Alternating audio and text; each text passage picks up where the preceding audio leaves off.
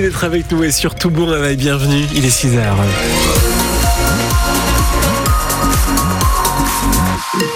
Ça y est, c'est le dernier, dernier jour de la semaine, de l'année, de, du mois. N'importe quoi. Il nous semble tellement bon le On mois de est le janvier 31 que- janvier 2024, voilà. Exactement, bienvenue. L'actualité avec vous, Jean-Baptiste Marie. Sur les routes, ça va bien. Comment ça se passe dans le ciel? Je sais pas quoi dire après ça. Bah, de larges éclaircies aujourd'hui euh, dans le ciel de Normandie, mais il fait frais ce matin, 0 à 5 degrés, 10 à 12 attendus dans l'après-midi. Il y a une semaine, nous apprenions la mort d'un homme à Lisieux, tué d'un coup de couteau alors qu'il tentait de séparer un couple qui se disputait. Un drame survenu en soirée au pied d'un immeuble du quartier Hauteville. Sébastien, 48 ans, décédé dans une mare de sang, mortellement touché à la carotide. Son père, Philippe, accepte aujourd'hui de témoigner. Sur France Normandie, il salue ce matin le geste de son fils, mais plus encore, sa mémoire et l'homme qu'il était. Il y a des choses qu'il ne supportait pas. L'injustice, voir une femme se faire frapper, par exemple, ça, ça faisait partie des choses qu'il ne pouvait pas supporter. Et son geste, c'est lui. C'est exactement Sébastien. Sans parler d'héroïsme, il a fait, en effet, ce qu'il se sentait obligé de faire. Aller défendre une femme et sa fillette. Pour lui, c'était sa logique. Est-ce qu'on aurait ce courage d'affronter un homme qui a un couteau pour aller sauver une personne? J'espère que je l'aurais jamais eu affaire à ce genre de personnage.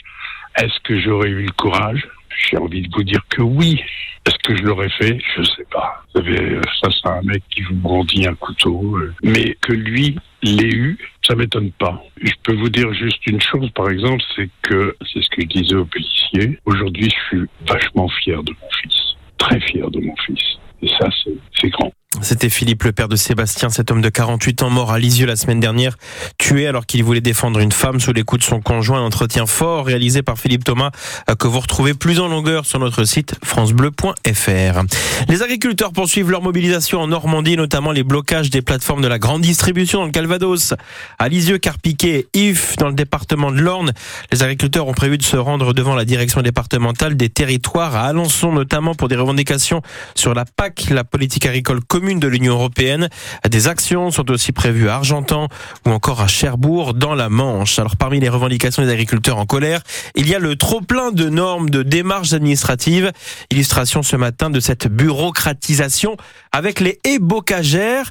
Les planter et les entretenir peut très vite devenir une usine à gaz, Elodie Touché. Le casse-tête commence dès le choix des essences. Elles doivent être autorisées par le plan local d'urbanisme et ne pas être considérées comme toxiques, par exemple pour des animaux élevés sur le secteur. Les planter ne sera pas plus simple. Il faut consulter le département, la mairie ou les règlements de voirie si les bocagères poussent le long d'une route au niveau d'un carrefour ou sous des lignes haute tension. Là, pour faire un trou, il faut le feu vert du réseau concerné. Ça se complique encore un peu plus quand il s'agit d'entretenir ces haies. Pour les couper et les tailler, il y a 14 réglementations qui peuvent se cumuler si elles sont installées dans une exploitation agricole déclarée au titre de la PAC et qu'elles poussent entre un cours d'eau et un château classé. Eh bien là, accrochez-vous parce que cette haie est à la fois protégée par l'article BCA E8 de la direction des territoires, par un APB, un arrêté préfectoral de protection de biotopes, et par le code du patrimoine. Trois réglementations, autant d'autorisations à obtenir avec à chaque fois des délais variables en fonction des institutions sollicitées. Et le contrôle du respect de ces normes est confié à l'OFB, l'Office français de la biodiversité, dont les locaux ornais au hara ont été emballés de films plastiques agricoles hier par les agriculteurs en colère.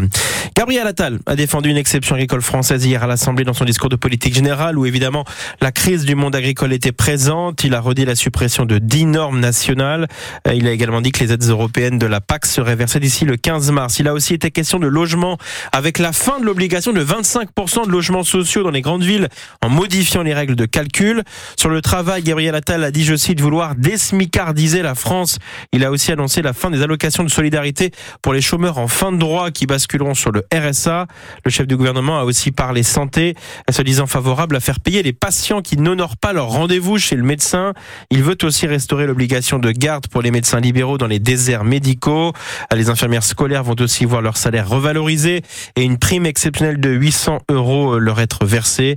À ce qu'il faut retenir du discours de politique générale de Gabriel Attal, c'est à dire sur notre site francebleu.fr. 6h06 en sport, en football, on connaît les affiches des quarts de finale de la Coupe d'Afrique des Nations. Oui, l'Afrique du Sud a créé la surprise hier soir en battant le Maroc, grand favori 2-0. Les Sud-Africains affronteront donc le Cap Vert, la Côte d'Ivoire, le Mali. Vendredi, les premiers quarts opposeront le Nigeria à l'Angola et la Guinée à la République démocratique du Congo. Les hockeyeurs de Caen n'ont pas disputé leur match en retard à Nantes hier soir. Les leaders de la division n'ont pu rejoindre la Loire-Atlantique en raison des barrages routiers des agriculteurs en colère. Leur bus a été bloqué. La rencontre est donc à nouveau reporté. Puis en tennis de table, le respire un peu et s'est offert une victoire nette contre Angers hier soir.